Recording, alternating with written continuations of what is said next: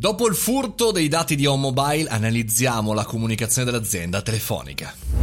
Buongiorno e bentornati al caffettino. Oggi parliamo di una delle tematiche più importanti anche che abbiamo affrontato lungo tutto il 2020, riapriamo il 2021 con l'ennesimo eh, furto di dati, eh, pirateria, eh, cyber attack, chiamatelo come volete, comunque un bel malloppo distribuito illegalmente sul dark web. La notizia è, l'avete vista, l'avete letta, soprattutto se siete clienti o mobile, l'avete seguita, si tratta del eh, furto di più di 2 milioni di anagrafiche eh, vendute sul dark web, ovvero clienti che avevano e che hanno una SIM o mobile che hanno ricevuto un sms in cui la stessa compagnia diceva sì, eh, ci hanno rubato eh, tutti i dati e cosa vuol dire? Vuol dire che sul dark web, cioè sulla rete diciamo così eh, nascosta di internet, quella un po' più profonda, eh, troviamo tutto il tracciato, nome, cognome, dati personali, ma soprattutto anche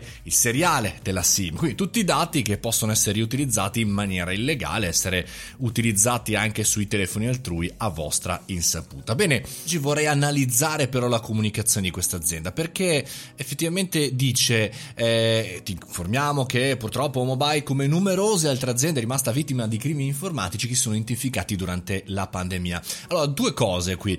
Eh, non è che se gli altri hanno subito un hackeraggio o altri hanno subito un hackeraggio, allora tu sei, diciamo, scusato del fatto che anche tu lasci aperte le porte. Poi cosa c'entra la pandemia?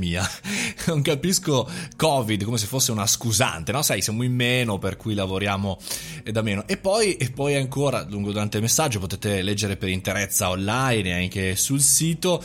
Ehm, insomma, abbiamo immediatamente attivato ulteriori livelli di sicurezza per mettere eh, tutti i clienti eh, a riparo della minaccia e potenziali frodi. Beh, e potrai richiedere comunque eh, un ulteriore SIM gratuitamente. Per fortuna mi viene da dire a questo punto. Beh, alla fine la soluzione che è mobile, questo secondo me è il terzo punto anche di difficoltà nella comunicazione, è una sostituzione fisica, ovvero devo muovermi io come cliente a fare ipoteticamente un cambio. Mettetemi nei panni di un cliente, se lo siete, chiaramente sapete bene quanto è complicato adesso perché eh, nessun centro fisico eh, su cui poi si eh, rivolge la popolazione, quella meno tecnologica, ecco, nessun negozio ha informazioni reali. Bene, quando avvengono queste situazioni, è chiaro, sono sempre più frequenti, nel corso degli ultimi anni ne abbiamo eh, parlato parecchio, però eh, bisogna sempre essere, secondo me, un po' più furbi nelle comunicazioni o mobile, non prendetemi male, ma secondo me è stata una comunicazione un po' frettolosa, un po' difficile, un po' sbagliata, un po' non trasparente, quasi come se fosse nessun problema, tanto ormai voglio dire la privacy non è più un problema, no? Insomma, ne vedremo delle belle. Gruppo Vodafone o Mobile ora eh, vivrà una burrasca, ma ne vedremo delle belle, cari amici, nei prossimi giorni. Andremo a vedere anche come questa comunicazione impatterà su tutto il gruppo.